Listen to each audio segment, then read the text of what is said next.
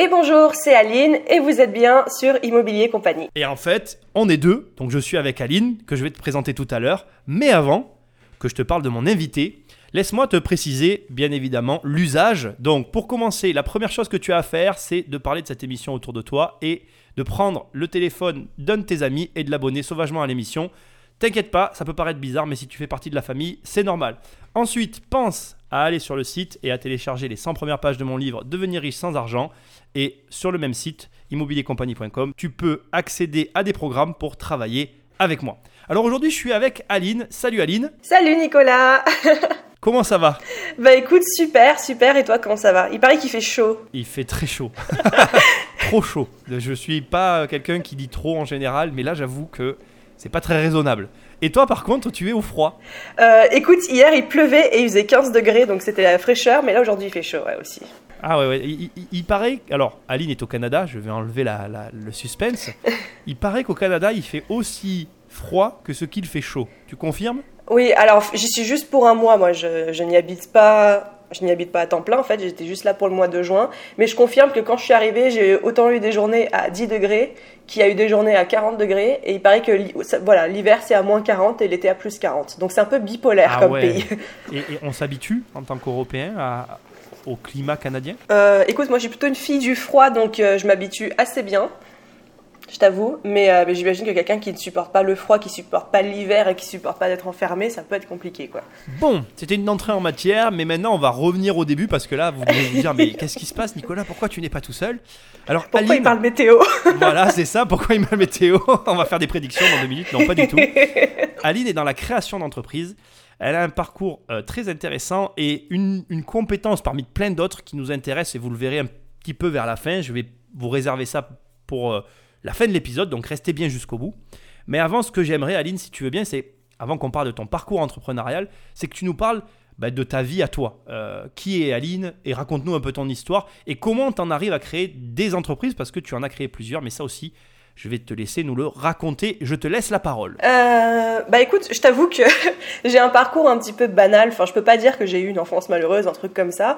Euh, simplement, j'ai toujours su que je voulais être entrepreneuse. Il a jamais été question dans ma tête euh, d'être salariée. Enfin, je me souviens encore, on était en école maternelle. La maîtresse nous demandait ce qu'on voulait faire plus tard. Et moi, je répondais à chaque fois la même chose. Je répondais, je vais être chef d'entreprise. Je savais pas quelle entreprise encore, mais je savais que je voulais être chef d'entreprise. Et euh, bah, du coup, dès que j'ai eu mon bac, euh, il était clair pour moi que j'allais plus ou moins être euh, freelance. Je savais pas encore dans quel domaine. Je suis partie pendant un an à New York parce que c'était mon rêve de petite fille, juste après la fin de mes études. Et euh, en étant à New York, j'ai découvert la retouche photo. Ça m'a beaucoup plu, donc je me suis lancée dans la photographie. Et c'est là que j'ai euh, eu mes trois premières entreprises, en fait, dans le domaine de la photo, avant de, de passer dans d'autres choses. Alors, je t'arrête. La photo, on en parlera à la fin. Ok, ok, patron. on va y revenir après. La, la, première chose que je voudrais te demander sur le parcours que tu viens de me décrire, euh, est-ce que tu as une idée de la raison pour laquelle en maternelle tu tu as ce désir finalement de créer une entreprise Est-ce que c'est dû à ton entourage? Tu avais un chef d'entreprise ou tes parents peut-être qui étaient à leur compte? Ou c'est euh, rien à voir euh, Tu as vu une émission et tu t'es dit j'aimerais faire ça? Non, euh, non, non c'est beaucoup plus simple que ça. C'est simplement parce que mon père était chef d'entreprise et que j'ai toujours eu beaucoup d'admiration pour ce qu'il faisait pour son boulot. C'était un petit peu le, le, métier de rêve pour moi. Comme certains veulent être astronautes, moi c'était chef d'entreprise. Pas du tout. Euh, non, il a fondé une entreprise dans la micro-informatique et les logiciels de mesure, etc. En fait, c'est un petit peu pointueux, c'est très niché, très compliqué, mais ça a bien fonctionné pour lui. Je suis pas sûr que les gens qui nous écoutent euh, soient au fait de, de, quoi on est en train de parler. Est-ce que tu es en mesure de me donner un exemple concret euh, de, de, de ce qu'il impactait dans son quotidien? Par exemple, si j'achetais un Mac, il y avait un composant qui était à ton père à l'intérieur? Je dis ça, c'est peut-être Alors non, en fait, il mettait au point des logiciels euh, qui permettait de contrôler des machines de mesure industrielles. Donc en fait, typiquement, un exemple très concret, il a travaillé sur le, il avait un contrat, je crois, sur les Airbus 380, des trucs comme ça, là, les avions. Et en gros, il fabriquait, il codait et il sortait le logiciel qui contrôlait les machines, qui fabriquait les pièces. Waouh Donc ça veut dire quand je prenais l'avion quelque part, ton père y avait contribué. Voilà, il a ça, il a bossé avec Toyota aussi, je crois, et Renault. Donc voilà, c'est plutôt dans l'industriel, euh, la voiture. Euh, les avions, des trucs comme ça. D'accord. Entre autres. Est-ce que sa vie d'entrepreneur avait des conséquences positives dans ta vie? Bah, je pense qu'il a toujours été, euh, je pense qu'il a toujours été une source d'inspiration. Tu vois, quand tu vois quelqu'un dans ta famille qui travaille dur, qui réussit, etc., forcément ça t'inspire. Mais après, il y a eu aussi des côtés négatifs. Hein. Les côtés négatifs, c'est que mon père, euh, jusqu'à mes 14 ans, c'est-à-dire jusqu'à le moment, jusqu'au moment où il revend sa boîte, euh, je l'ai quasiment pas vu. Hein. Je le voyais euh, une heure par semaine à tout casser. Et ouais, et ouais, on peut pas tout avoir dans la vie. Voilà, c'est ça. Alors du coup, ça, on va en parler aussi tout à l'heure. Euh, bon, entreprise dans la photo, on va aussi en parler tout à l'heure. hein, ça fait beaucoup de teasing là.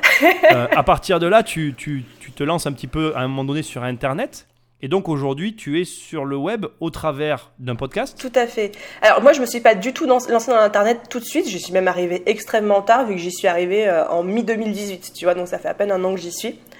Sous la forme d'un blog, tout simplement, qui est, qui est vraiment euh, qui est venu sur un coup de tête. Tu veux que je te raconte un petit peu ou pas ce qui s'est passé? Oui, oui, oui. Moi, ah, moi ben, si c'est sur un coup de tête, en plus, ça m'intéresse. Alors, je t'explique. Euh, Prépare-toi, accrochez-vous. Non, en fait, donc j'ai été freelance pendant 4 ans. Et en juillet 2018, j'étais dans une période où j'avais un petit peu moins de clients. Et donc, je me suis dit, vu que je suis artisan à la Chambre des métiers et tout, en tant que sur une activité de photographie, je me suis dit, bah, je vais suivre une formation à la Chambre des métiers, ça va m'occuper. Euh, j'ai pas trop de clients, ça me forme. Et puis, quand on est euh, euh, affilié à la Chambre des métiers, sous forme d'artisan, etc., on a des tarifs euh, préférentiels ultra intéressants. Donc, j'ai trouvé une formation d'une journée, qui, ou deux journées, qui s'appelait Établir une stratégie sur les réseaux sociaux pour trouver plus de clients. Mais je me suis dit, mais c'est parfait comme truc, c'est trop bien. Euh, moi, j'ai envie de maîtriser un peu plus les réseaux sociaux. Enfin, je maîtrisais comme n'importe quelle nana maîtrise quand elle poste euh, ses, ses salades sur Instagram, mais ça s'arrêtait là. Et du coup, euh, Je suis sûr que ce soit les salades qu'elle poste, mais j'ai compris ce que tu voulais dire. voilà, enfin, je maîtrisais comme, comme nous, on maîtrise quand on poste une photo de notre chat, si tu préfères, tu vois. Voilà, c'est ça. Là, je suis plus d'accord. voilà, si ça te parle plus comme exemple. Et du coup, je me suis rendue à cette formation. Et alors, comment te dire? Que au bout de une heure et demie de formation, j'avais le cul sur la chaise, mais pas dans le bon sens du terme. C'était tellement n'importe quoi. C'est-à-dire que même ce que le formateur disait, c'était obsolète, c'était la préhistoire. Les gens qui étaient présents, alors que pourtant la formation s'appelait établir une stratégie sur les réseaux sociaux, donc ce qui Oui. implique que toi, tu es déjà un minimum euh, au courant et, et sur les réseaux sociaux. Les trois quarts des gens qui étaient en, en formation avec moi n'avaient même pas de compte Instagram, pas de compte Twitter, ils avaient à peine un site internet, enfin ils savaient même pas ce que c'était un réseau social. Le formateur n'aidait pas du tout, c'était un peu préhistorique. Et là, au bout d'une heure et demie, il y avait la pause café et je me suis dit, bon Aline, tu as deux solutions. Ou alors tu te barres et tu arrêtes de perdre ton temps. Ou alors tu restes et tu aides à faire de cette journée quelque chose de positif pour les gens qui sont là. Et donc j'ai opté pour la deuxième solution et on va dire que je me suis quasiment retrouvée à faire la formation à la place du formateur en fait. Voilà, donc euh, c'était pas du tout ce qui était prévu, mais j'ai adoré ça. Et quand je suis rentrée chez moi, je me rappelle le soir même, je me suis dit mais c'est pas possible qu'il y ait des gens, alors que pourtant il y avait genre des, des coiffeurs avec moi qui avaient trois salons sur Paris, enfin c'était pas des gens qui commençaient quoi, tu vois. Ouais, ouais. Et je me dis, mais c'est des, c'est des gens qui ont un potentiel de malade, qui ont déjà des entreprises qui, qui fonctionnent en soi, mais qui pourraient tellement, tellement avoir plus de résultats et pour tellement peu d'efforts en fait, parce qu'il leur manque juste quelques informations. Et je me suis dit, c'est pas possible que ces informations-là ne soient pas disponibles. Et donc, dans la nuit, dans la nuit même, j'ai créé un blog que j'ai appelé The Bee Boost et avec une vocation sur ce blog-là, c'était de partager tout ce que je savais sur euh, le freelance, l'entrepreneuriat, de, de toutes, mes, toutes mes années d'expérience. euh, Que tout ce que j'avais accumulé, bref, tout ce que je pouvais partager, je voulais le partager sur ce blog-là. Et c'est comme ça que Beboost est né en une nuit, en juillet 2018, le 7 juillet 2018. Donc tu vois, ça va bientôt faire un an.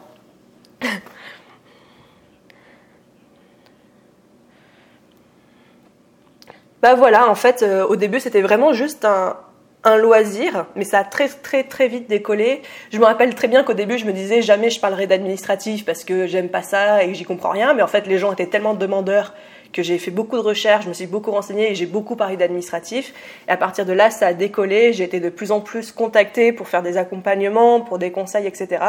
Aussi si bien que, en fait, euh, là, il y a quelques mois, j'ai décidé d'arrêter euh, ma carrière de freelance. J'ai décidé d'arrêter quasiment tous mes projets, toutes mes entreprises pour devenir business coach et justement accompagner les entrepreneurs à euh, trouver plus de clients et augmenter leur chiffre d'affaires. D'accord. Alors d'abord, ben, c'est bien, tu me fais ma transition. C'est qu'est-ce que tu proposes du coup comme euh, produit ou service? Alors, euh, je sais pas exactement ce que tu as, mais ça serait intéressant pour les personnes qui nous écoutent, qui sont à leur compte déjà, qui, qui voient un peu ce que ce que tu as comme service, quoi. Ouais, alors j'ai deux, deux angles d'attaque. Le premier, c'est que je propose des formations en ligne qui sont plus sur le côté stratégique business, sur un point en particulier. Par exemple, j'ai une formation sur Pinterest. Si vous avez envie de mettre en place une stratégie Pinterest, parce que vous savez que, que c'est ce qu'il vous faut, j'ai une formation pour ça. J'ai une formation sur le blogging, j'ai une formation sur euh, une méthode d'organisation pour entrepreneurs pour euh, arriver plus vite à ces résultats. Donc voilà, ça c'est le côté formation pour les gens qui ont envie de travailler juste sur un sujet en particulier. Et sinon, je te coupe, je te coupe parce que j'ai une question à te poser. Pinterest, je crois que c'est tellement rare d'entendre quelqu'un parler de ce réseau-là. C'est efficace? Alors moi, c'est comme ça que je me suis fait connu en fait, et c'est comme ça que ça a décollé. D'accord. Pinterest. Euh, c'est alors Pinterest, c'est ultra niché, c'est-à-dire que c'est The place to be si votre cible, ce sont des femmes entre 18 euh, et 40 ans, on va dire. Ah ouais. Donc voilà. Et, si, on a un blog. Ah je sais même pas quoi dire là, tu vois, je, je savais même pas, tu vois, c'est fou ça. Bah, ça me fait plaisir que tu me dises ça parce que dans le, moi j'évolue dans une petite bulle où on est plusieurs entrepreneuses, etc. Moi je suis beaucoup sur Instagram et là, là tout le monde parle de Pinterest. Donc j'ai l'impression que tout le monde connaît, mais que tu me confirmes que c'est pas le cas ça me rassure. mais euh, enfin, c'est pas le cas. Aujourd'hui, tout le monde parle d'Instagram. Là, c'est l'actualité, c'est Insta. Avant, c'était Snapchat. Bon, YouTube reste euh, un endroit où tout le monde veut aller, mais qui est, qui est quand même un petit peu compliqué parce que pas qu'il y a des barrières à l'entrée, mais il y, a un peu de technique, on va dire. Euh, Facebook, c'est acquis pour tout le monde, mais Pinterest, j'entends hein, que certaines femmes peuvent être au courant, mais, mais, mais moi, je, je, je, sais que ça existe, mais je suis pas. Ouais, voilà, je suis surpris, très surpris de, de je, je m'attendais pas à entendre Pinterest, tu vois, vraiment là, je. Ah ben. non, il y a bien du monde hein, si ça existe dessus. Hein, bah écoute, pour, euh, pour te donner une idée des résultats que j'ai obtenus avec Pinterest, entre le moment où j'ai commencé à mettre en place ma stratégie dessus, euh, il m'a fallu 5 mois et en 5 mois, j'ai atteint 10, 10 000 visiteurs uniques mensuels sur mon blog. Ah ouais. Juste avec Pinterest.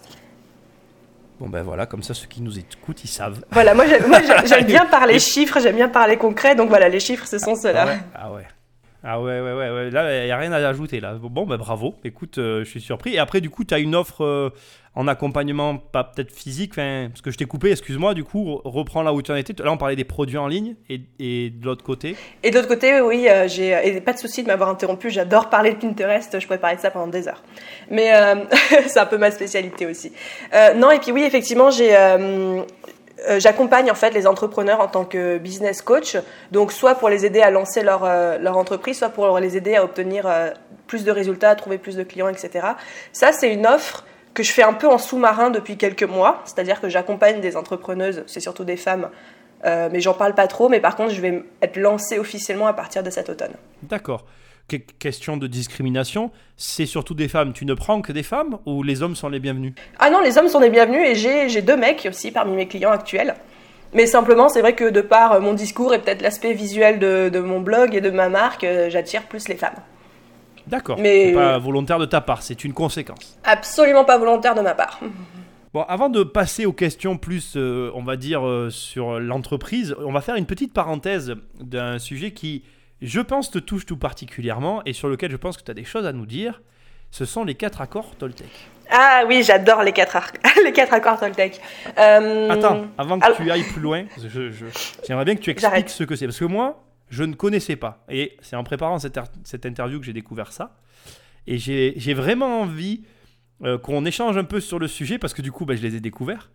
Et du coup, je les trouve très intéressants. Donc j'aimerais juste d'abord que tu m'expliques d'où ça vient. Parce que j'ai compris, compris où ça se situait dans ta vie. J'ai très très bien compris. Mais par contre, d'où ça vient ce truc en fait? Alors en fait, les quatre accords Toltec, c'est à la base c'est un livre de développement personnel. Donc euh, est-ce qu'il faut que j'explique grosso modo ce que c'est le développement personnel ou est-ce que tu penses que les gens qui nous écoutent, non, ils sont courants non, en, deux mots, ce sont les personnes qui sont concernées par leur réussite. Enfin, je ne sais pas si j'ai raison de définir ça comme ça, mais c'est comme ça que je le vois, moi, en tout cas. Voilà. Bah, c'est très intéressant comme vision des choses. Moi, je t'avoue, pour moi, le développement personnel, c'est plus le fait de travailler sur soi pour devenir une meilleure personne pour soi et pour les autres, en fait. Je le vois plus comme ça. Ça veut pas dire la même chose que ce que j'ai dit, c'est ça? Bah, en fait, toi, c'est, toi, c'est plus, euh, c'est plus une conséquence parce que parce que tu vas travailler sur toi, ta relation, ton mental, forcément, tu vas générer plus de réussite. Mais de, de base, le développement personnel, c'est pas que pour la réussite. En fait, c'est plus pour devenir soi-même une personne meilleure et être une personne meilleure pour les autres. Ouais, je vois ce que je vois la subtilité. Ouais, effectivement. Ouais. En fait, mon, mon ce que je sous-entends, ah oui, oui, je, je suis d'accord avec toi. C'est juste que je pense que moi, dans ce que je sous-entends, enfin, ce qui manque à ça, c'est que je pense que ce sont des gens qui sont quand même concernés par une forme, pas de réussite, alors je m'exprime mal, tu vois, mais concernés par une forme d'amélioration, alors, qu'elle soit euh, sur eux-mêmes ou sur la relation aux autres, mais tu as des gens qui ne sont pas concernés par ça. Et il y a des gens qui sont plus concernés par ça. Mais c'est mon avis, hein. Après. Euh, non, non, mais je pense que tu as, tout à fait, as tout à fait raison dans le sens où une personne qui travaille en développement personnel sur soi, etc., c'est évidemment pour s'améliorer elle. Ouais, voilà. Il y a, il y a, une notion d'être concerné. Il y a des, moi, je, moi, je fréquente des gens dans ma famille euh, ils, ils, vivent, je sais pas comment ils vivent leur vie, mais ils s'en fichent en fait de, de, de, plein de choses en fait. Et c'est très bien, ils n'ont pas l'air malheureux, mais il y a une forme de d'être, enfin, il y a une façon d'être concerné du monde qui nous entoure et du monde dans lequel on évolue qui touche plus ou moins des individus différents. Et euh, ouais, c'est intéressant, là, tu vois, de, de, définir le développement personnel. non, mais c'est vrai que c'est un débat, on pourrait, on pourrait en parler des heures.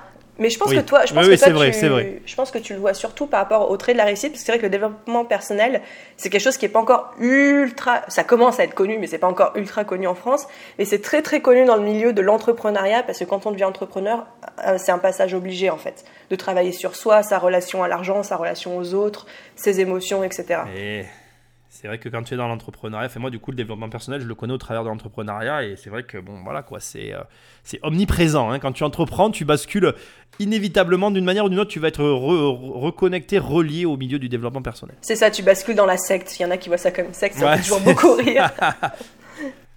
Alors bon, on va rassurer quand même les gens qui nous écoutent. Tout le monde ne bascule pas. Moi, je suis, je, ne lutte pas contre le développement personnel, mais c'est vrai que je n'adhère pas à toutes les idées et on est libre quand même encore de, ne pas adhérer à tout, et heureusement d'ailleurs. Mais là, du coup, je reviens sur le sujet de base, les quatre accords Toltec, moi ça m'a vraiment beaucoup plu. Alors donc c'est un livre de développement personnel au départ, tu nous dis. Voilà, c'est un des livres les plus connus en développement personnel. Et euh, l'histoire très très drôle, c'est que je ne l'ai jamais lu ce livre. mais que quelque part je l'ai toujours eu sous les yeux.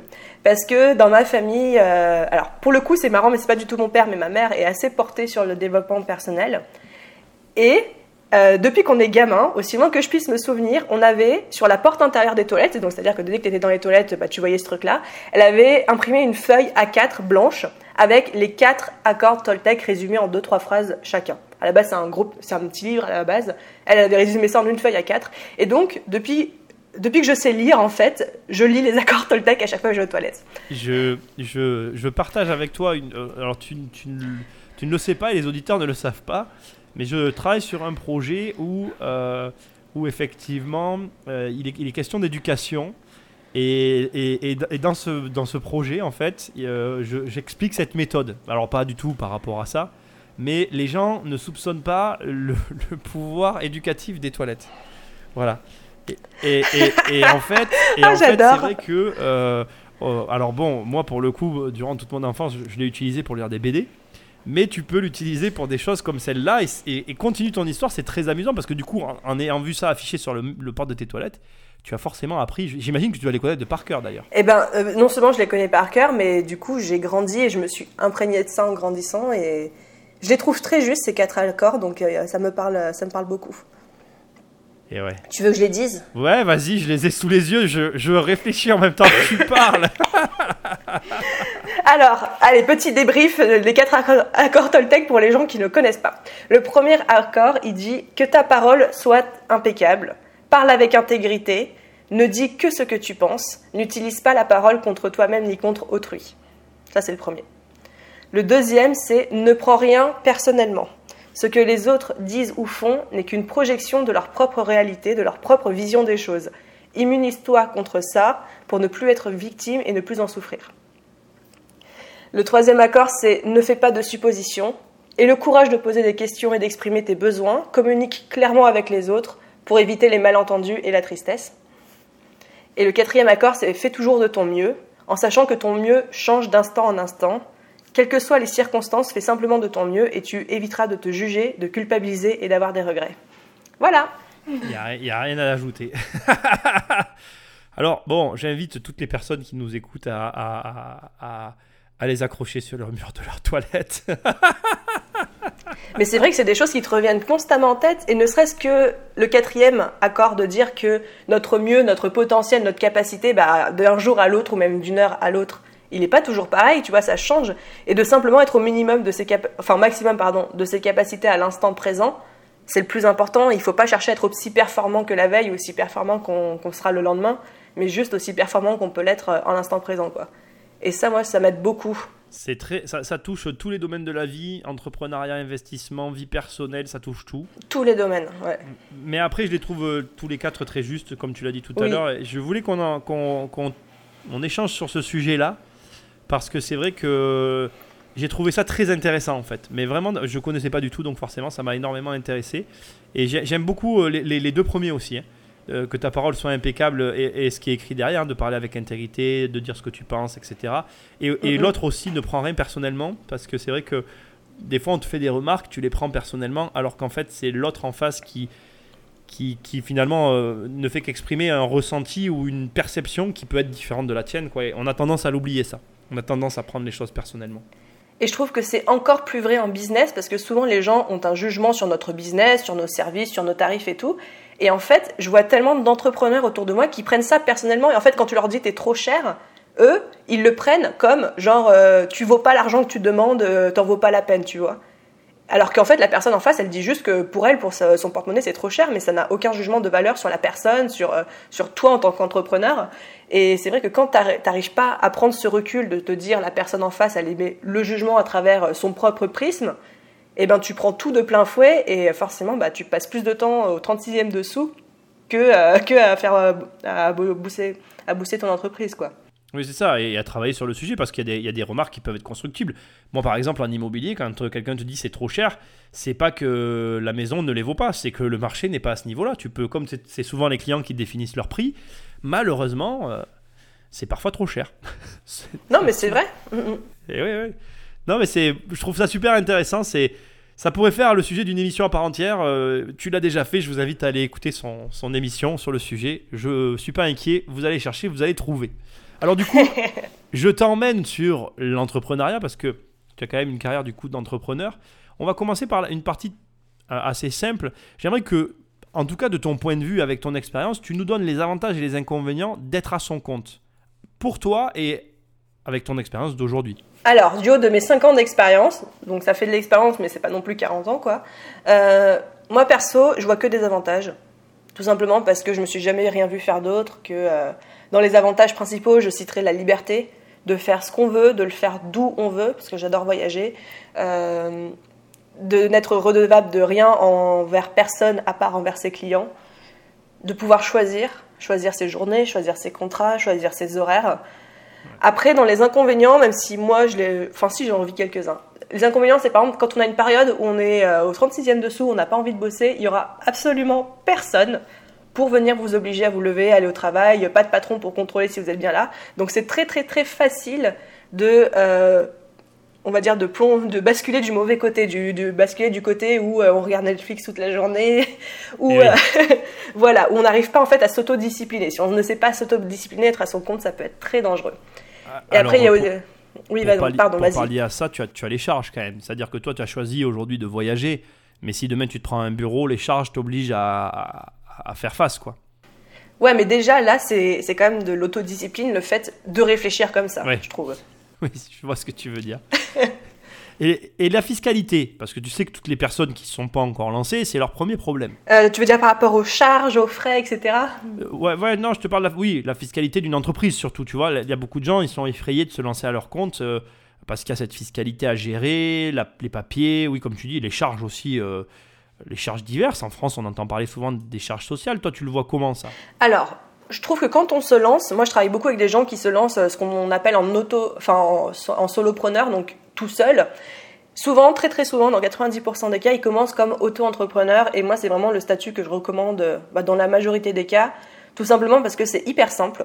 Auto-entrepreneur, il n'y a pas grand-chose à savoir. Tu payes euh, des charges que si tu fais un chiffre d'affaires et tu as un seul impôt qui revient tous les ans, qui est la CFE, à partir de ta deuxième année. Et donc, une fois que tu sais ça, tu sais tout en fait. T'es pareil. Et, et l'étape d'après? Et l'étape d'après, quand tu, quand tu veux quitter le statut d'auto-entrepreneur, soit parce que tu as atteint ton plafond, soit parce que. euh, moi, c'est ce que j'ai fait. J'ai pas attendu d'avoir atteint le plafond, mais c'est dès que je suis passée au régime de la TVA, je savais que ça allait continuer à grandir et je me suis dit, je ne vais même pas m'embêter. À partir de ce moment-là, je change de statut, je prends un expert comptable. Et en fait, j'ai délégué toute la partie administrative à mon expert comptable qui aujourd'hui s'occupe de tout pour moi. C'est pas parce que je ne sais pas le faire, c'est parce que j'ai décidé que euh, j'avais autre chose à faire de mon temps et de mon énergie pour développer mon entreprise que de passer ce temps-là à faire de l'administrative, à gérer mes frais, etc. etc. Donc pour toi, c'est pas lourd à porter, c'est que c'est juste une habitude et une gestion à avoir. Quoi. Voilà, après la seule chose, le, le gros conseil que je peux donner aux, aux- aux- personnes qui nous écoutent, quel que soit votre statut, auto-entrepreneur, entreprise individuelle, SARL et tout, c'est toujours d'anticiper vos charges. C'est-à-dire que quand vous avez une somme X ou Y qui tombe sur votre compte, qui est le résultat d'une facture, d'un job, d'une prestation, d'un produit, euh, directement, vous ne virez rien sur votre compte sans avoir déduit les charges avant. Donc si par exemple, dis n'importe quoi, vous avez 1000 euros qui tombent, et vous savez, parce que vous êtes en entreprise individuelle, que sur ces 1000 euros, il y a 40% de charges, donc 400 euros de charges, et que vous avez 10%, on va dire, de marge que vous vous laissez au cas où pour vos frais, vos investissements et tout. Eh ben, vous n'allez jamais vous virer 1000 euros sur votre compte perso, vous allez ne vous virer que 500 euros. Et en fait, le fait de réfléchir comme ça et de basculer sur son compte perso uniquement les, recettes entre guillemets nettes, hors charge, hors frais, hors investissement, rien que ça, on se borde de tous les côtés et vous avez zéro surprise au niveau de la TVA, au niveau des charges et tout, parce que le, le fond sera là en fait. Oui, tu- tu provisionnes en fait, mais ça c'est un très bon conseil de gestion. Mais dans les faits, ça demande une certaine autodiscipline pour reprendre tes termes de tout à l'heure, que dont tout le monde ne fait pas malheureusement preuve en fait. Mais je pense que c'est une vision des choses, parce qu'à partir du moment où tu considères que l'argent qui tombe sur ton compte, il t'appartient pas à 100%, il y en a une partie qui appartient à l'État. Et donc toi, tu vas te virer sur ton compte à toi, juste la partie qui t'appartient vraiment, quoi. J'aime, j'aime beaucoup ce que tu viens de dire. c'est, c'est la réalité. c'est exactement ça. Ben oui, c'est ça, c'est ça. Et tout prendre pour soi-même, et après venir pleurer quand il y a les charges qui tombent et qu'on n'a pas anticipé, pour moi, je suis désolée, c'est de la connerie, parce qu'on sait qu'il y a des charges, on n'est pas bête. Et on sait que sur la somme qu'on touche de chaque prestation, c'est pas nous qui allons toucher tout ça et que l'État prend sa part. Donc, euh, c'est pour moi, c'est vrai que pour moi, c'est du bon sens, mais il faut vraiment réfléchir comme ça et pas, pas l'envers. Alors quoi. le but c'est pas de t'énerver en posant cette question, même bien que je pense pas que tu t'énerves, mais de pas te, te, te, te poser. C'est pas une question piège, mais du coup me vient une question. Euh, Qu'est-ce que tu penses de l'évasion fiscale du coup? Quelle est ta vision de tout ça? Parce que ça a l'air d'être acquis pour toi. Euh, Aujourd'hui tu voyages beaucoup. J'ai envie de dire que sur, euh, sur Internet, euh, on entend un peu de tout et rien à ce niveau-là. Je veux pas partir sur une discussion fiscale. Je voudrais juste avoir ton avis, toi. Comment tu ressens l'éva- l'évasion fiscale Non, écoute, franchement, ça m'énerve pas. Je trouve très intéressant. Et je comprends la volonté de vouloir payer moins de charges, parce que c'est vrai qu'on est dans un pays qui est très taxé. Personne ne peut dire le contraire, tu vois. Euh, je vois beaucoup de gens qui font ça autour de moi. Moi-même, je me suis à un moment beaucoup renseignée. Je sais pas si tu connais la théorie des cinq drapeaux. Oui, je, Ça te je la parle. connais, je peux t'en parler si tu veux. Voilà. Donc je me suis moi-même renseignée sur ça, mais à un moment j'ai eu. Moi j'aime bien quand les choses sont simples. Déjà, d'une part, dès que ça commence à devenir compliqué, ça me met mal à l'aise et j'arrête tout. Euh, et puis, je suis aussi un peu revenue à la réalité en me disant, ok, on est dans un des pays les plus taxés du monde, mais on est aussi dans un des pays où on a l'éducation gratuite, la couverture sociale gratuite. Euh, ça coûte rien d'aller chez le médecin quasiment. Les mutuelles sont pas chères, les, forfaits téléphones sont pas chers. Enfin, on a énormément d'avantages. Et sans vouloir dire que ça vaut les taxes auxquelles on est soumise, je pense qu'à un moment, il faut aussi arrêter de vouloir prendre l'argent du beurre, euh, la- le, le cul de la crémière et tout ce qui va avec, quoi, tu vois. Je vois. Je pense que c'est c'est normal quand tu es dans un pays avec autant d'avantages euh, de cotiser en fonction, même si encore une fois je trouve qu'on est trop cotisé évidemment, mais vouloir tricher à tout prix, je me dis si tout le monde triche, de toute façon à un moment on va perdre nos avantages, Non, c'est sûr. parce que ça peut pas exister sans ça. Donc moi je, moi je fais le choix de rester euh, 100% en France, même si effectivement euh, je vois beaucoup de choses en voyageant, beaucoup de possibilités, mais pour une question de simplicité, même une question d'honnêteté vis-à-vis de mon pays, moi je reste, je reste en France. Je comprends très bien. Je voulais avoir ton ressenti sur la question. J'ai- je, je bascule sur un, le- un petit peu le même sujet finalement parce que on parle de- d'optimiser euh, son argent fiscalement. Euh, dans quoi aujourd'hui Alors, à- au moment où on est en 2019 là. Ouais. Dans quoi toi tu tu pas tu recommandes mais pour toi c'est essentiel qu'une entreprise inv- investisse aujourd'hui? Mmh.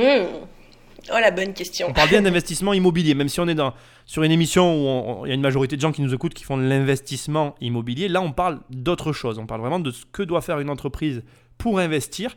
Et c'est intéressant parce que c'est des sujets qu'on aborde peu sur euh, mes émissions. et les entreprises investissent aujourd'hui. Et donc j'aimerais bien savoir, toi, qui a en plus des connaissances ben, comme Pinterest, tu vois, je m'y attendais pas, dans quoi quelqu'un comme toi aujourd'hui voit que son entreprise devrait absolument investir ou être positionnée? Alors, on va procéder par euh, ordre chronologique, dans le sens, à partir du moment où on débute dans, dans l'entrepreneuriat, et après, plus l'entreprise grandit.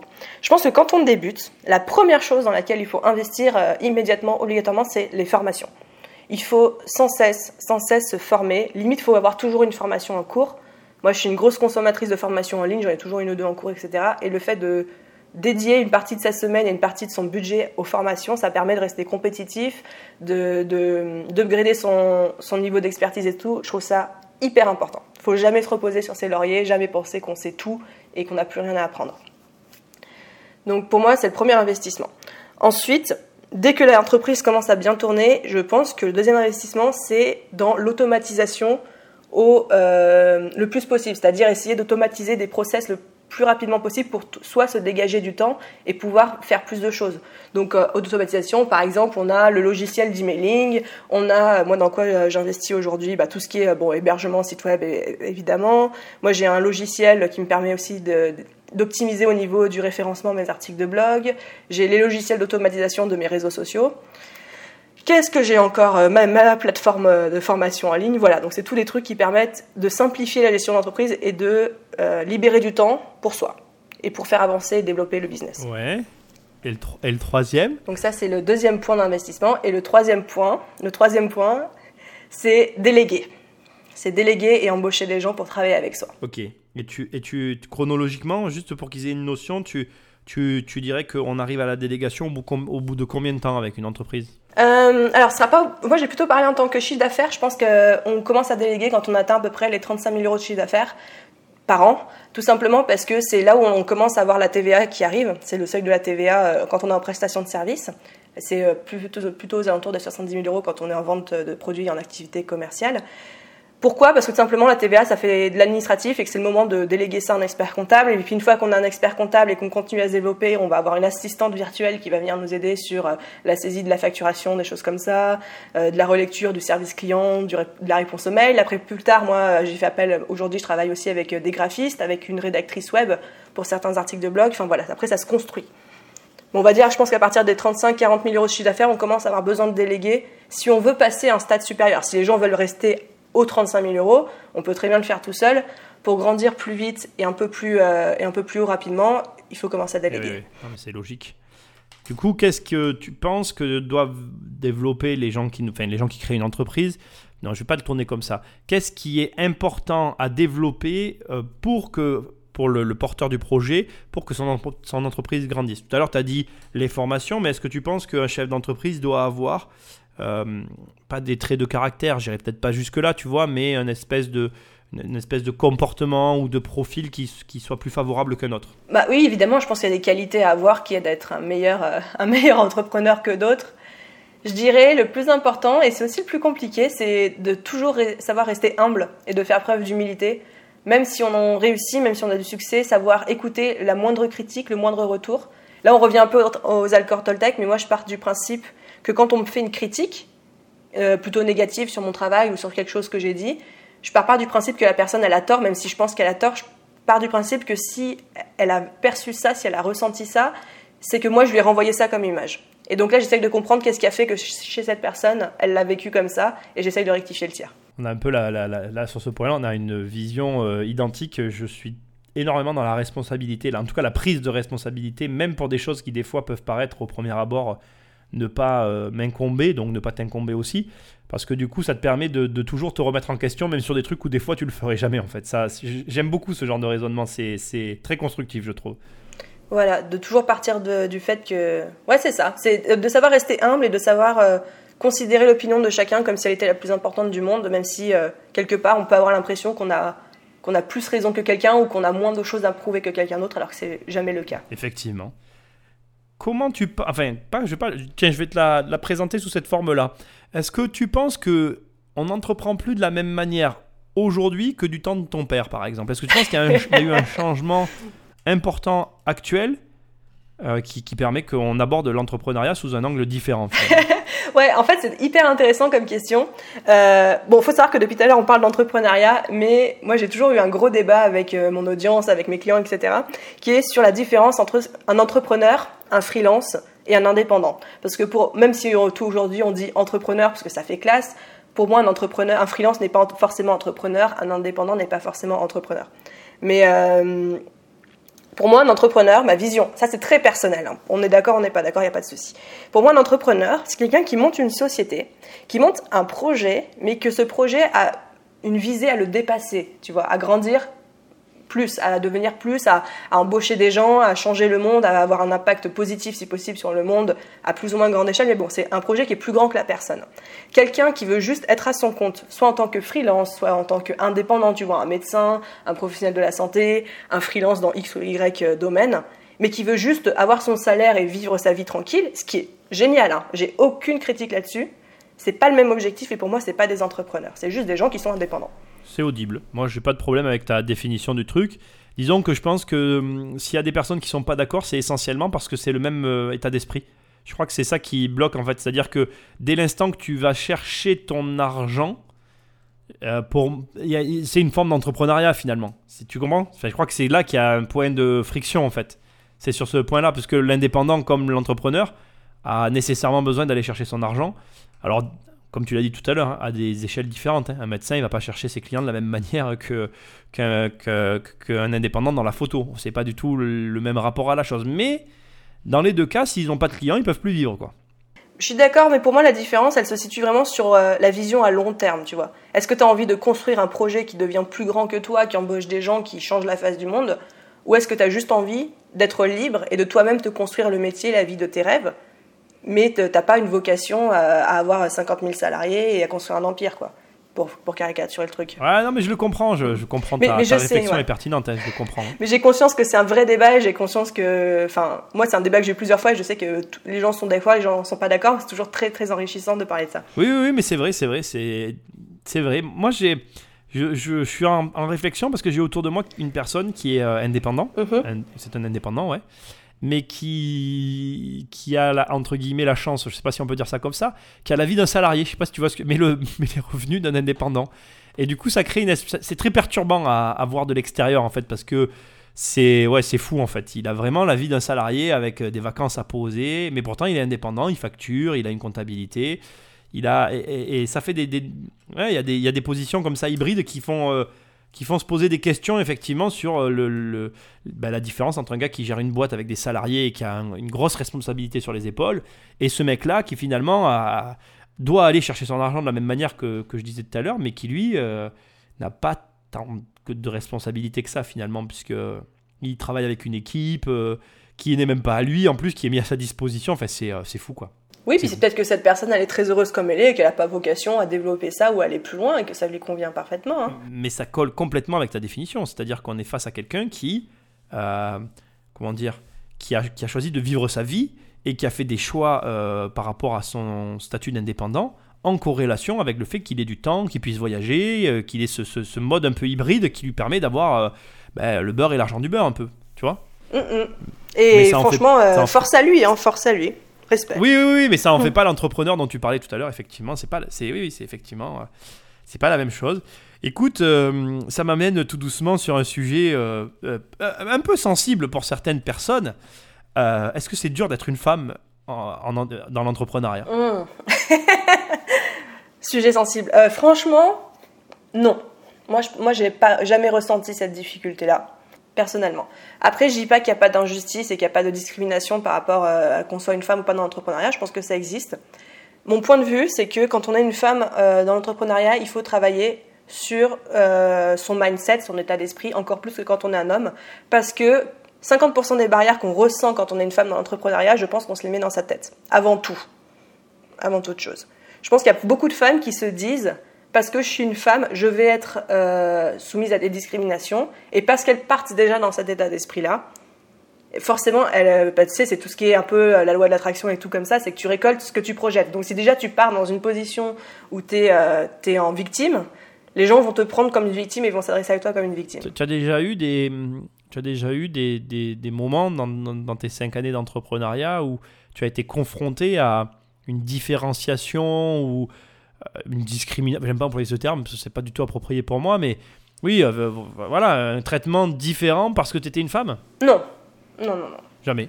Et après, il faut savoir que j'ai beaucoup évolué dans le milieu de la retouche photo, qui est un milieu extrêmement masculin euh, en tout cas sur Paris, et qui est un milieu aussi est, euh, plus âgé que moi. Il faut savoir que euh, les trois quarts des retoucheurs photos sur Paris, c'est des anciens qui viennent de, la photogravure, donc c'est-à-dire de, l'argentique. C'est des mecs, c'est des vieux costauds qui conduisaient des Mercedes, qui sont là avec leurs gros bras. Quand ils voient débarquer une gamine, j'avais 22 ans à l'époque, forcément au début ils, regardent, ils te regardent du coin de l'œil.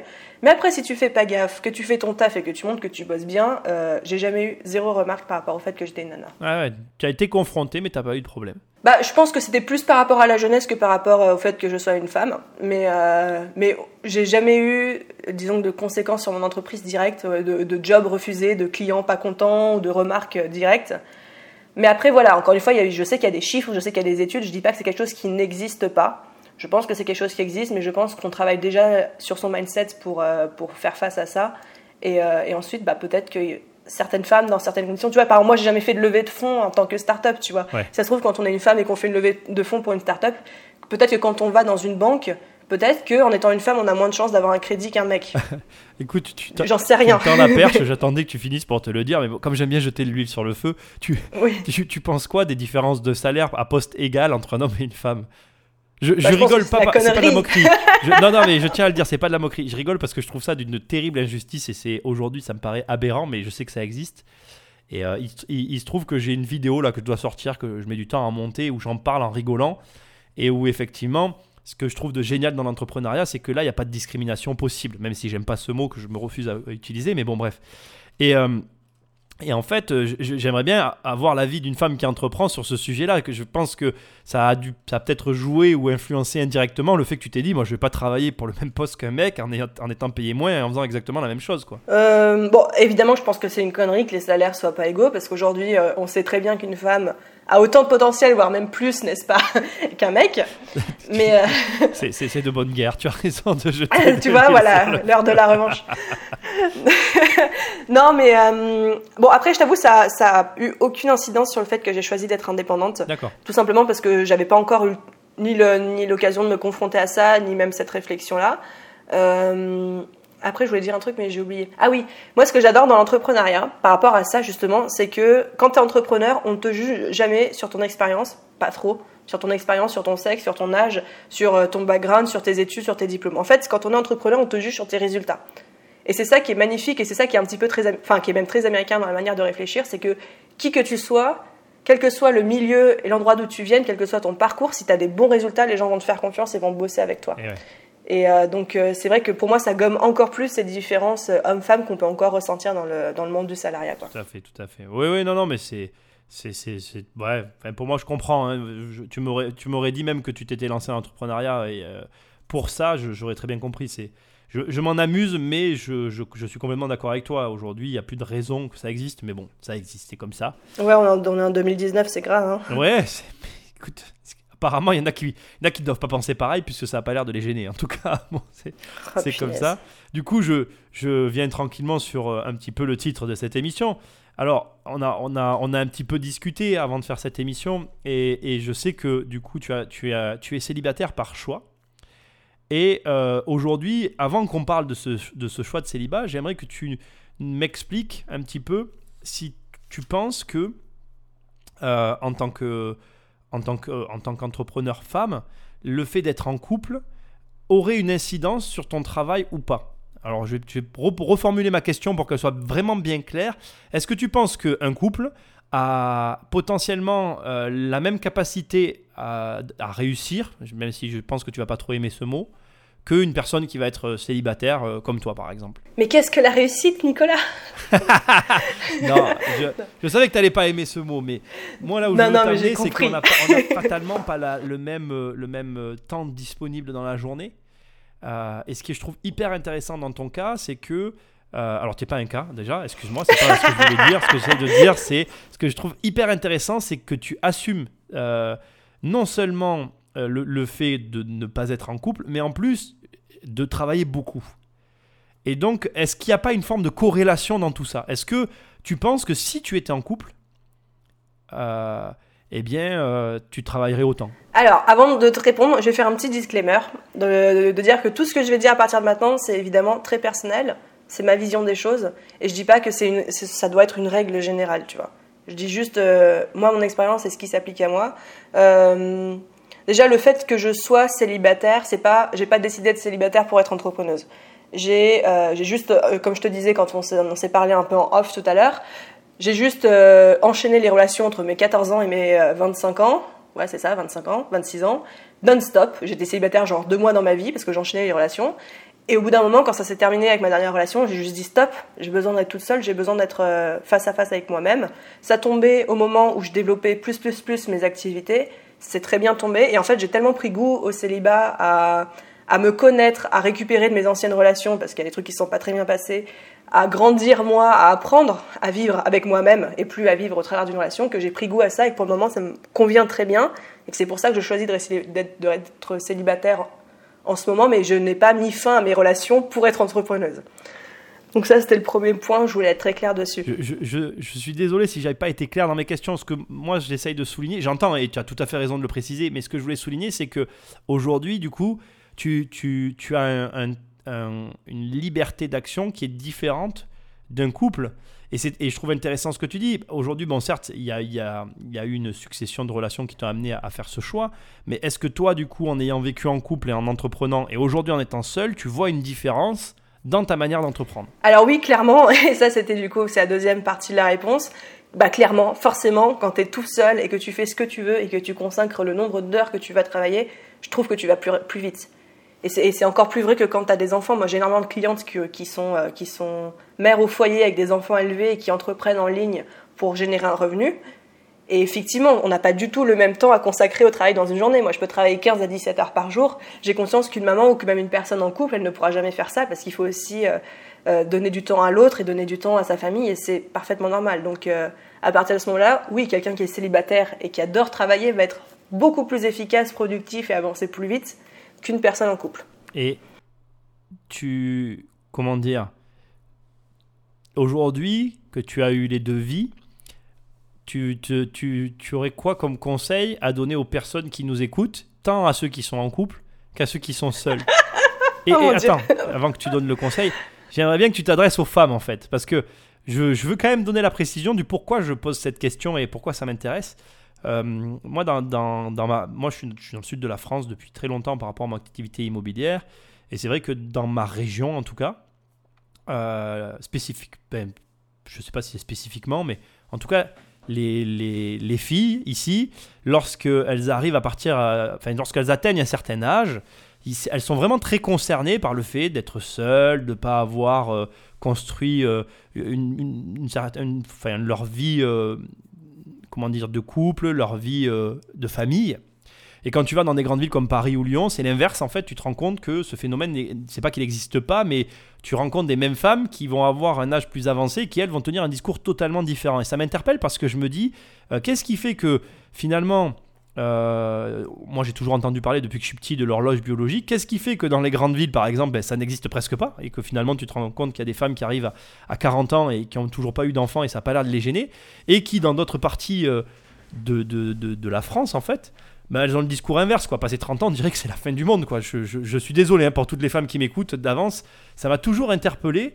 Et là, je parle avec quelqu'un qui entreprend, qui aime sa vie et donc, qui, qui, ça m'intéresse vraiment d'avoir ton, ton, opinion sur ce sujet-là parce que euh, ouais, je n'ai pas eu l'occasion d'avoir ce, cette discussion-là avec des personnes autour de moi. Voilà. Mmh, c'est très intéressant.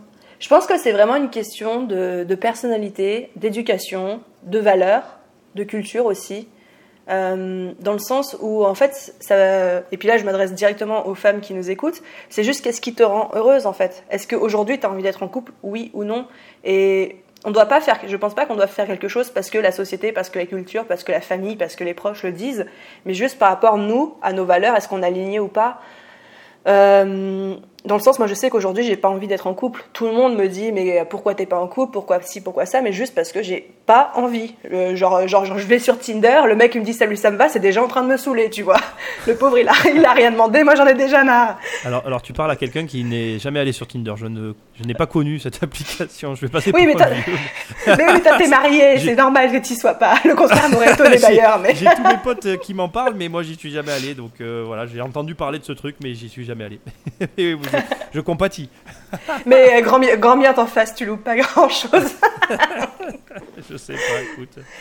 Je- Mais voilà, je pense que c'est c'est vraiment une question de choix personnel. Et euh, là où je veux juste faire passer un message, c'est de dire qu'il faut être aligné avec ses envies à soi avant d'être aligné avec les envies des autres.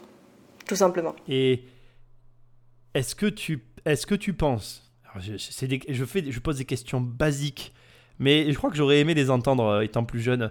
Est-ce que tu penses qu'il vaut mieux euh, entreprendre et construire sa vie de couple ensuite, ou construire sa vie de couple et entreprendre, ou on s'en fout, on fait les deux, on verra bien Euh, je pense que dans la vie, tu peux pas euh, choisir consciemment l'un ou l'autre et t'y tenir. Je pense qu'à un moment, des fois tu rencontres la bonne personne, des fois tu la rencontres pas. faut juste co- composer avec ce qui t'arrive.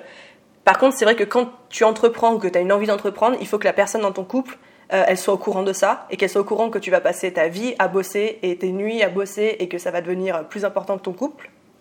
Parce que c'est la vérité en fait. Quand tu es entrepreneur, euh, ta société elle prend une place tellement tellement importante dans ta vie, c'est très compliqué de faire passer autre chose avant ça. Donc il faut que la personne en face de toi, elle soit au minimum d'accord avec ça, au maximum, et ça c'est le cas, euh, le cas merveilleux, où elle ait les mêmes valeurs que toi. C'est ça, ça va avec les accords Toltec de tout à l'heure. Euh, Je, je vous le rappelle à, à tous ceux qui nous écoutent. euh, et le courage de poser des questions et d'exprimer des vrais désirs et besoins, communiquer clairement avec les autres pour éviter la tristesse, les malentendus et les drames. C'est ça.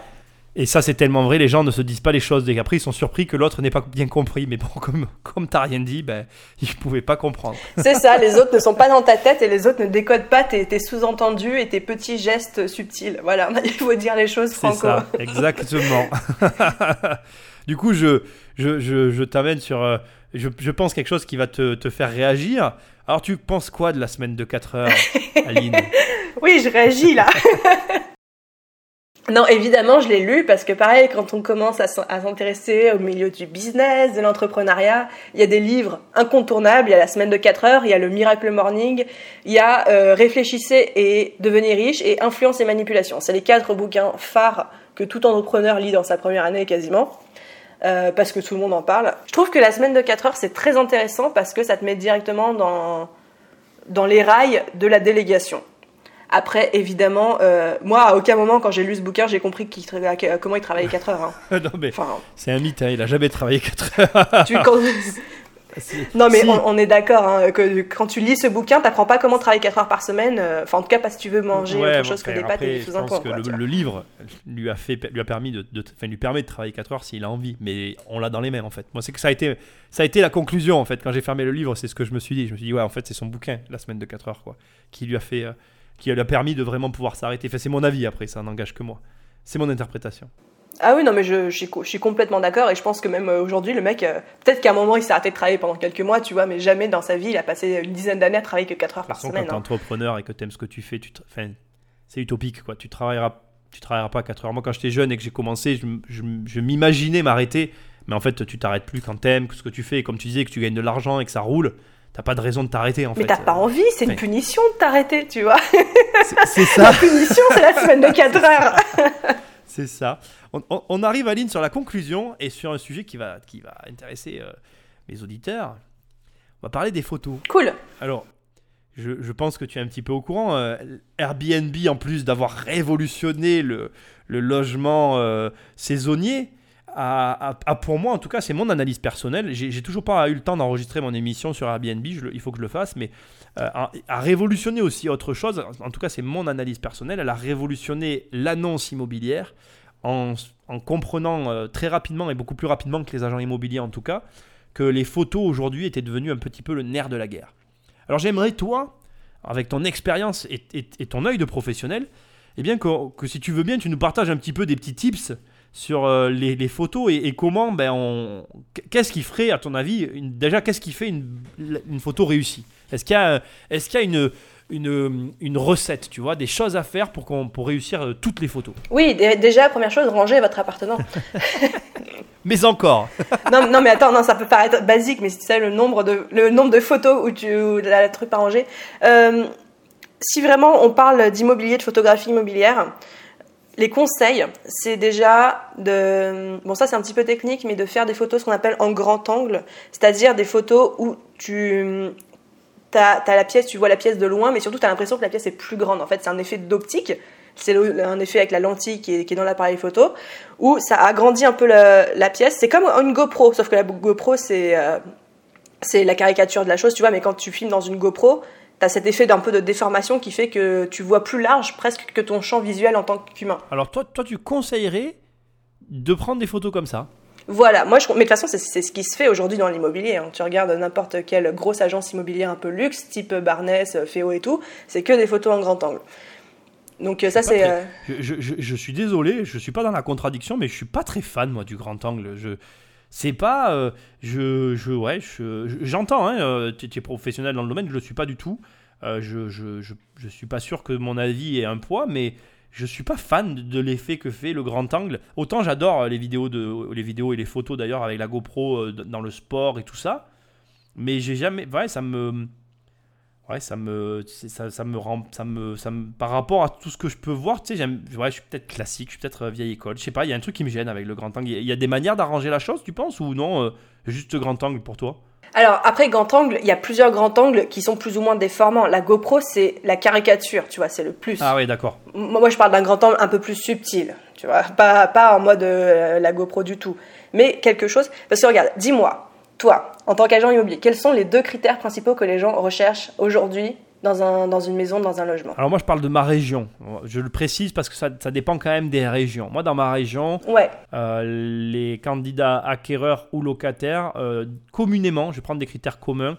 euh, le calme, l'environnement, c'est un critère de hyper important aujourd'hui. C'est-à-dire qu'il va y avoir euh, vraiment, euh, moi je ressens de plus en plus un questionnement sur euh, ben, le calme, pas, pas qui sont les voisins, mais presque, tu vois. Mhm, Et effectivement, après, euh, l'exposition, l'ensoleillement, mhm. euh, et, et ouais, dans ma région, c'est le jardin, l'accessibilité, tu vois, tout ce qu'il va y avoir, les agréments qu'il va y avoir autour du logement. Quoi. Mhm. Aujourd'hui, ils veulent tous un parking, euh, un jardin, euh, plein sud, de la luminosité, bien exposé, une vue si c'est possible. Bon, le truc n'existe pas, mais voilà, ces trucs-là. Mais tu vois, je pense qu'on peut le résumer ainsi, mais je caricature hein, volontairement pour l'exercice, mais on va dire que les gens, ils veulent que leur intérieur soit grand et lumineux. Oui, oui. tu vois, la base. Et je pense que ça, la manière de le faire ressortir en photo, mais c'est tout simplement pour leur vendre, il faut que sur la photo, tu aies l'impression que ce soit grand et lumineux. Et comment techniquement la photo, tu donnes cette impression de grandeur Et ben c'est en déformant très légèrement la prise de vue, en utilisant un grand angle. Là, je comprends mieux. La, la- la fois si tu veux, l'image- avec la GoPro, Voilà. j'avais cette image déformée, je vois ce que tu Ouais, veux mais la, GoPro, oui. c'est c'est la tu- déformation à l'extrême. En fait, il y a plusieurs, euh, il y a plusieurs euh, pour les pros, s'il y a moi qui font de la photographie qui comprendront, il y a plusieurs euh, distances de focale, ça se mesure en millimètres. La GoPro, c'est le minimum, quoi, tu vois. Bien sûr qu'on va pas faire une photo avec une GoPro, mais il faut quand même que l'angle soit un petit peu grand, un petit peu élargi pour donner une impression d'un d'un espace en fait pour mieux vendre parce que les gens veulent de l'espace et de la luminosité donc sur les photos on veut montrer qu'il y a de l'espace et qu'il y a de la luminosité Ouais, bien sûr, bien sûr. Et est-ce que tu penses qu'il y a des retouches à faire aussi au niveau. Alors, ça, je le vois de plus en plus sur les annonces. Est-ce que tu penses qu'il y a des, re- des retouches à faire de- du type filtre? Alors, je, je vais utiliser ce terme-là parce qu'on va tous se comprendre. Aujourd'hui, on sait tous ce que c'est les filtres Instagram là que tu peux choisir. oui Est-ce que tu penses que c'est utile et, et bon d'utiliser de, ce genre de, de technique aujourd'hui sur les photos? Bah, je pense que oui, oui, oui, je pense que euh, au moins ne serait-ce que pour euh, donner cette luminosité justement. Aujourd'hui, on aime bien les, les photos d'intérieur. Enfin, moi, je vois quand, par exemple, je cherche un Airbnb pour mon voyage ou quoi. euh, J'aime quand les photos elles sont hyper lumineuses. Eh oui. Et, et, un appartement où la photo est un petit peu sombre, pas très bien prise, pas forcément en grand angle. euh, même si l'appartement a beaucoup de cachets, je trouve qu'on le ressent, on le ressent moins en photo en fait. Donc en fait, il faut, faut pas hésiter. Bon, après ça c'est très personnel, mais je pense qu'il faut pas hésiter à, améliorer un petit peu la vérité en photo, parce qu'il faut savoir que de base la photo ne rend jamais justice à l'espace, parce qu'une photo est en, est en 2D, euh, l'espace est en 3D, donc de base la photo elle va un peu être moins bien que le volume, que l'appartement, que l'intérieur. Donc il faut pas hésiter à tricher un petit peu sur la photo pour euh, rééquilibrer la balance. si je me fais bien comprendre. C'est intér- c'est intéressant ce que tu viens de dire. Tu vois, je je le voyais pas comme ça. Euh, C'est effectivement, comme c'est déjà dès le départ, tu sais que tu as de la perte, t'hésites pas à venir compenser parce que bah, cette perte, il faut, faut l'amortir, enfin la- l'absorber. D'accord. Et, et du coup, pour toi, c'est quoi une photo réussie? Euh, bah, une photo qui, de- qui donne envie d'aller dans le logement, tout simplement. Alors toi, par exemple, quand tu fais tes choix sur Airbnb, tu choisis par rapport à quoi? Euh, hmm, ah, bah, déjà, le- moi, c'est l'emplacement, mais ça a toujours été l'emplacement Ouais. en premier. Et ensuite, euh, pareil, moi, je veux de la luminosité. Eh oui, ouais, mais ça, tout- aujourd'hui, c'est vraiment, c'est vrai que c'est un critère euh, hyper important. Voilà. Et après, il faut que ce soit aussi un peu aligné avec mes goûts en déco, si possible. Il y a le tarif, évidemment, qui joue. qu'à y être. Et puis après, euh, voilà, si je peux trier avec la déco, ça me va bien aussi. Et tu as, tu as un appareil que tu penses que tu pourrais conseiller? Tu vois ce que je veux Enfin, ouais, un appareil ou ou je sais, ouais, oui, si, si, un appareil où tu penses que, que non, c'est, enfin, Ah. ouais, je, je sais pas, un appareil photo par particulier que tu, que tu penses opportun pour prendre des photos d'intérieur? Euh, alors, pour quelqu'un qui veut en faire son métier de la photo d'intérieur, euh, pour moi, oui, il faut au moins un réflexe, un appareil professionnel, où on puisse... euh, En fait, bon, j'entre un peu dans le côté technique. Quand tu fais de la photo immobilière, tu as besoin de travailler avec le fichier brut. Donc, tu peux pas travailler avec un fichier JPEG comme n'importe quel téléphone prend. Il faut le fichier brut, et pour ça, il faut un appareil photo professionnel, haut de gamme. Pourquoi ça? Tout simplement parce qu'on a tous fait l'expérience que quand tu es à l'intérieur et que tu fais ta mise au point genre sur ta table basse, eh ben la fenêtre elle devient blanche. Et alors si tu fais la mise au point sur l'extérieur, tu vois l'extérieur mais la, la pièce devient très sombre. Et ça c'est valable, tu vois ce que je veux dire ou pas? Complète- complètement, complètement. Voilà. Et ça évidemment c'est valable aussi en photo. Et donc qu'est-ce qu'ils font les professionnels en immobilier? Ils font plusieurs prises de vue, une sombre, une claire et tout, et après ils vont les monter ensemble sur Photoshop. Ils vont les superposer. Ils vont les superposer et récupérer juste les parties qui les intéressent. C'est pour ça qu'on a ces photos où tu vois à la fois très bien l'extérieur et l'intérieur est, est très clair et tout. Voilà, c'est du montage. Donc forcément, quelqu'un qui s'intéresse à la photo immobilière à ce point-là, il doit travailler avec un appareil photo professionnel. Pour ceux qui ont juste besoin de quelques photos d'intérieur, soit pour leur annonce Airbnb, soit parce qu'ils mettent en vente leur appartement, le meilleur conseil que je peux vous donner, c'est déléguer ça. Quoi. Faites venir un pro Oui. qui fera ça en 20 minutes et on n'en parle plus. Quoi. Alors c'est un très bon conseil, effectivement, quand tu fais appel à, à- à un, à un appareil photo, enfin, un, un photographe professionnel, pardon, un appareil photo professionnel. Euh, Oui, c'est à peu près la même chose. Quand tu fais appel à, un photographe professionnel, ouais, c'est hyper efficace et c'est vrai, comme tu dis, ça, ça se fait rapidement, il t'envoie le truc terminé et toi, tu, tu, voilà, tu, tu retravailles derrière, tu fais ton annonce. et C'est un très bon conseil, effectivement, c'est encore le mieux quand tu n'as pas beaucoup de logements à vendre. Mais même, hein, je veux te dire, quand on a beaucoup, c'est- c'est c'est un taf, hein, la photo. hein. C'est c'est un métier. C'est un métier, donc... euh, Non, mais ça prend, un temps, ça prend un temps de dingue à faire, alors moins que ce soit vraiment votre délire et que vous preniez un plaisir fou à faire ça. Ouais. Euh, voilà quoi, déléguer ça, euh, ça coûte vraiment pas cher aujourd'hui en plus. Moi je l'avais fait pour mon annonce Airbnb, parce que je loue mon appart quand je suis en voyage. Et euh, le mec en 20 minutes c'était Ouais. plié, les photos sont très bien. euh, voilà. Ouais, ouais, non, mais c'est sûr. Et puis, c'est pas, comme tu dis, il faut vraiment que ce soit ton délire. euh, C'est chacun son métier. quoi. Voilà, c'est ça. Puis chacun, je pense que vous avez autre chose à faire de votre temps que euh, faire les photos de chez vous quoi. Alors, on arrive sur la conclusion, Aline. Ouh J'aimerais bien avoir ton avis sur l'investissement immobilier, parce que bon, c'est quand même le sujet de mon podcast. Donc, qu'est-ce que tu en penses? Ah bah écoute, moi je suis à fond dans, l'investissement immobilier. Il faut savoir que euh, j'ai acheté ma résidence principale, mon appartement. Donc ça, j'en suis très contente. Alors, et alors je sais pas si c'est un investissement parce que je l'ai acheté pour vivre dedans. Donc en fait, euh, bon, enfin, on peut pas vraiment parler d'investissement parce que c'est pas le calcul le plus intelligent à faire. Mais c'était le kiff de me dire, euh, j'ai acheté euh, mon appartement, tu vois. Et c'est vrai que c'est quelque chose que, auquel je m'intéresse de plus en plus aujourd'hui parce que je pense que quand tu es entrepreneur, c'est important de pas mettre tous ses œufs dans le même panier, de savoir investir pour ton avenir plus tard. On n'a pas, euh, enfin, on va pas compter sur la retraite de l'URSSAF, tu vois. Et euh, ou alors ceux qui comptent dessus, bon courage. C'est clair. Mais non, non, je pense que c'est hyper intéressant aujourd'hui. C'est un une des manières d'investir qui, est, qui peut être la plus rentable, beaucoup plus que n'importe quelle euh, assurance vie ou je sais pas quoi. Mais euh, ce qui me freine un petit peu actuellement, et qui, je pense que ça demande beaucoup de travail, ça demande de se former, ça demande de se renseigner pour pas faire n'importe quoi. Et ce qui en plus vient compliquer le process, c'est qu'aujourd'hui, l'achat et l'investissement immobilier est soumis à une espèce d'effet de mode. Et je me réjouis de parler avec ça dans un prochain podcast avec toi. Mais euh, il y a cette espèce, cette espèce d'effet de mode qui se crée et qui fait qu'il y a des, ouais, y a des espèces de gourous et des arnaqueurs qui sortent de tous les côtés. Tu sais plus trop où donner de la tête pour te former et faire un investissement rentable pour toi. C'est vrai que c'est, c'est bon. C'est vrai que il y a cet effet de mode qui, est généré parce que bon, euh, euh, je crois que ben, comme les agences immobilières, il y a de la place pour beaucoup de monde sur ce marché. Donc c'est compliqué de, de, de, trouver, je pense, son chemin quand on, sait, quand on a envie, comme tu disais tout à l'heure, de se former, comme tu disais au début en fait, quand on a envie de se former et qu'on doit faire un choix.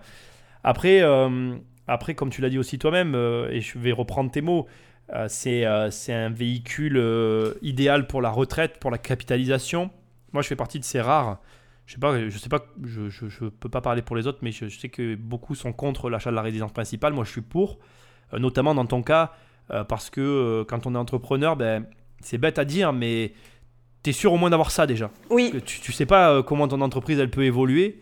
Et du coup, euh, la résidence principale, elle, elle, présente l'intérêt en tout cas d'être là. Et en plus, en France, aujourd'hui, elle est protégée. Et ça, c'est euh, c'est assez ignoré. C'est-à-dire qu'aujourd'hui, on peut plus te. Avant, on te saisissait les maisons quand tu, te, quand tu faisais faillite. Aujourd'hui, c'est plus possible. Et donc, euh, pour moi, en tout cas, déjà, rien que pour un entrepreneur, c'est une, raison évidente qui fait que euh, tout entrepreneur devrait s'intéresser à, un achat immobilier parce que, euh, bah, tu, bah, voilà, tu, penses que tu le sais, il y, a, des entrepreneurs qui réussissent, ceux-là, on en parle beaucoup, mais il y a énormément de gens qui échouent. Et malheureusement, dans ces cas-là, si au moins quand tu as lancé ton projet, tu repars avec quelque chose, bah, tu n'as pas tout perdu. Quoi. Tu peux te dire, bon, j'ai peut-être pas réussi mon entreprise, mais j'aurais au moins acheté mon appart. C'est déjà, je trouve que c'est déjà un un super, euh, un super point. Après, euh, l'investissement, c'est un, vaste sujet, donc euh, effectivement, on, en, on, en, reparlera dans un autre podcast. Mais du coup, toi, tu as envie d'investir alors au final? Ouais, après, je rebondis juste sur un truc que tu as dit. Euh, je suis pas sûre à 99,9% de, ce que de ce que je vais dire. Il me semble que ça dépend de son statut d'entreprise, du fait que ta résidence principale soit saisissable ou pas. Quand tu es auto-entrepreneur ou que tu es en... C'est un acte que tu dois... Voilà, quand tu es en entreprise individuelle, tu dois... C'est, euh, comment dirais-je? C'est toi qui dois faire un acte en tant que, que créateur d'entreprise. On a été coupé? Non, non, non, non, je t'ai écouté. Euh, et c'est ça en fait, c'est pas automatique en fait. Quand tu as le statut auto-entrepreneur ou entreprise individuelle, tu dois remplir ce qu'on appelle une déclaration de responsabilité limitée auprès d'un notaire pour protéger ton bien principal. C'est pas quelque chose d'automatique. Donc voilà, je voulais juste préciser ça, euh, que euh, les gens disent pas Ah non, mais moi on m'a saisi ma résidence. C'est effectivement c'est effectivement les cas que tu viens de nommer sont les cas où, euh, où, c'est un petit peu particulier. Et même, j'irai même plus loin, auto-entrepreneur, je pense que c'est flou parce que c'est un statut qui est récent. Je sais que dans tous les cas, il faut faire, euh, il faut, il faut faire euh, des papiers devant notaire pour, pour protéger sa, sa, résidence principale. Exactement, voilà. Après, je, je crois que. Parce qu'en fait, quand tu es auto-entrepreneur ou en entreprise individuelle, enfin, c'est pareil, en fait, dans le sens que auto-entrepreneur, c'est une sous-branche de l'entreprise individuelle. Euh, en fait, tu es ton entreprise. Ta personne physique, c'est ton entreprise. Alors ça. que quand tu es en SARL, euh, SASU, IRL et compagnie, ton entreprise, c'est une personne, une entité morale à part, c'est pas toi en tant qu'être humain. Voilà, c'est là où se situe un peu la différence. Exactement. Du coup, tu veux investir Du coup, je veux investir et je regarde ça de très près. Euh, on en parlait en rigolant l'autre jour. Je te disais que je regardais du côté des parkings, mais que j'étais pas très sûre de la rentabilité d'un parking à long terme, étant donné qu'on ne sait pas ce que Paris et, et, la circulation des voitures dans Paris va donner et va devenir. Mais euh, voilà, ça, ça me paraît pas trop mal comme premier investissement. Et sinon, bah oui, dans, dans, des, dans des logements, etc., euh, ça me parle de plus en plus. Puis c'est une belle aventure, je trouve. J'aime bien le challenge. Oui, et c'est une aventure qui te change. Pour le coup, euh, ça, ça, ça, fait vraiment évoluer et voir les choses autrement. Est-ce qu'il y a que l'investissement immobilier qui t'intéresse ou tu t'intéresses à d'autres formes d'investissement? Non, pour l'instant, il n'y a que. Alors, ah non, c'est pas vrai à long terme, pas tout de suite, mais à long terme, j'ai très très envie de devenir ce qu'on appelle business angel, c'est-à-dire euh, d'investir dans les business des autres. Ah, ça c'est super, c'est très, euh, c'est très spécifique, mais c'est super. Et du coup, tu t'es un peu renseigné là-dessus Tu sais comment ça fonctionne Ou tu as une vague idée et ça te, pour l'instant, tu gardes ça dans un coin de la tête? Euh, J'ai une vague idée, je garde ça dans un coin de ma tête, je me renseigne doucement, mais généralement, c'est des investissements qui se font euh, minimum de 10 000 euros. Tu es plutôt autour des 100 000 euros à chaque fois, c'est plutôt des grosses startups, des choses comme ça. Donc, euh, donc c'est pas dans mes moyens financiers pour le moment. Donc c'est quelque chose que je garde plus dans un coin de ma tête, mais c'est vrai que me dire que je peux investir pour permettre à d'autres business de décoller et peut-être un jour euh, de changer le monde, de trouver une solution à la fin dans le monde, j'en sais rien, tu vois. Mais de voilà, de créer, de créer du bien et d'avoir un effet bénéfique sur la communauté, sur etc. Je trouve ça cool. Ben, écoute, euh, je te souhaite de, de, de, faire partie ou de prendre part à un projet comme celui-là. Tu, je me permets d'ailleurs, pour, pour, ouvrir une parenthèse, c'est un, un, sujet fort intéressant. Euh, tu serais de, de, quel ordre Enfin, tu sais qu'il y, a deux, il y a plusieurs types de business angel, mais tu serais plus du genre à, à finalement investir et à laisser euh, le CEO et, le, staff s'occuper du projet ou tu t'impliquerais toi-même dans le projet? Ah, euh, effectivement, c'est pas la même démarche. Je pense que ça dépendrait des projets, typiquement. Mais en fait, je pense que ça dépend du style d'investissement, parce que tu sais, tu as différents styles d'investissement qui existent. Tu as l'investissement sous forme de, de dette, où là, tu, injectes juste de l'argent et tu récupères euh, sous forme, euh, sous forme de- d'intérêt, de, taux d'intérêt. Donc, généralement, ça va entre 10 et 20%, tu vois. Euh, donc là, tu n'as pas ton mot à dire. Et puis, tu en as. euh, T'en as où tu investis et tu as un siège euh, éventuellement à l'administration et tu as ce qu'on appelle des equity parts. Je sais pas c'est quoi la traduction en, en français, mais où en gros tu as des parts dans l'entreprise en fonction du chiffre d'affaires et là tu es, C'est ça. plus, euh, t'es plus impliqué. Je pense que c'est deux types différents et que peut-être que j'aurais envie de faire les deux en fonction des projets. Ah ouais, ouais, tu es, ouais, ouais, ça ouais, c'est, euh, ah ben c'est super, écoute. Est-ce que tu peux, pour conclure, euh, nous dire où est-ce qu'on peut te retrouver? Euh, ouais, super. Euh, Alors, vous pouvez me retrouver. Mon truc principal, c'est mon blog en ligne qui s'appelle The Bee Boost, donc t h e b b o o s t.fr. Donc ça, c'est à partir de là, vous me retrouvez partout. Et pour ceux qui adorent les podcasts, eh ben euh, Apple Podcast, enfin toutes les plateformes, pareil, The Bee Boost, t h e b b o o s t. Vous allez me retrouver tout de suite. Voilà. Allez écouter son podcast sur les accords Toltec, c'est très intéressant. Merci. Pas que celui-là d'ailleurs, parce que tu parles de plein de sujets. hein. Tu parles aussi de, des réseaux sociaux, d'état d'état d'esprit aussi. Tu parles de, de vraiment de. Tu tu t'autorises un petit peu toutes les. Tu, tu parles de tout ce qui touche à l'entreprise. Ouais, à l'entrepreneuriat, au fait d'être entrepreneur, ouais, effectivement. Est-ce que tu aurais un conseil à donner à quelqu'un qui crée son entreprise, mais vraiment euh, du genre, ça serait essentiel pour toi Tu aurais voulu qu'on te le donne à toi aussi quand tu t'es lancé euh, pour euh, clôturer cette émission? Ouais, tout simplement de faire un minimum de recherche sur le sujet sans devenir un psychopathe, hein, parce qu'aujourd'hui je vois des clients qui viennent des psychopathes avant de se lancer, mais juste, non, non, mais vraiment qui veulent tout maîtriser alors que c'est pas possible, mais vraiment de se, de se renseigner un minimum sur comment ça se passe aussi bien au niveau euh, administratif, sur comment ils veulent trouver des clients et sur comment est-ce qu'on monte un petit business. Tout simplement pour prendre la direction et gagner du temps. Et je me base sur mon expérience en disant ça, parce que quand je me suis lancée, j'ai créé un statut d'auto-entrepreneur, je n'y connaissais mais rien du tout, et en fait j'ai fait plein de conneries. Comme par exemple, typiquement, euh, j'ai pas demandé l'ACRE alors que j'y avais le droit, qui est l'ACRE, c'est une aide de l'État qui te, qui te réduit tes cotisations de manière drastique les premières années, donc c'est hyper intéressant. Moi j'y avais le droit automatiquement parce que j'avais moins de 25 ans, sauf que je n'ai pas fait la demande parce que je ne savais même pas que ça existait. Donc j'ai payé mes euh, 23% de cotisation plein pot dès la première année, alors que j'aurais pu, euh, j'aurais pu payer euh, 3 ou 4%. quoi. Eh oui. Donc euh, Ah oui. voilà, donc ça c'est tout simplement une erreur de je fonce la tête baissée et, euh, et je me renseigne pas. Et c'est très bête. Ben, c'est un très bon conseil.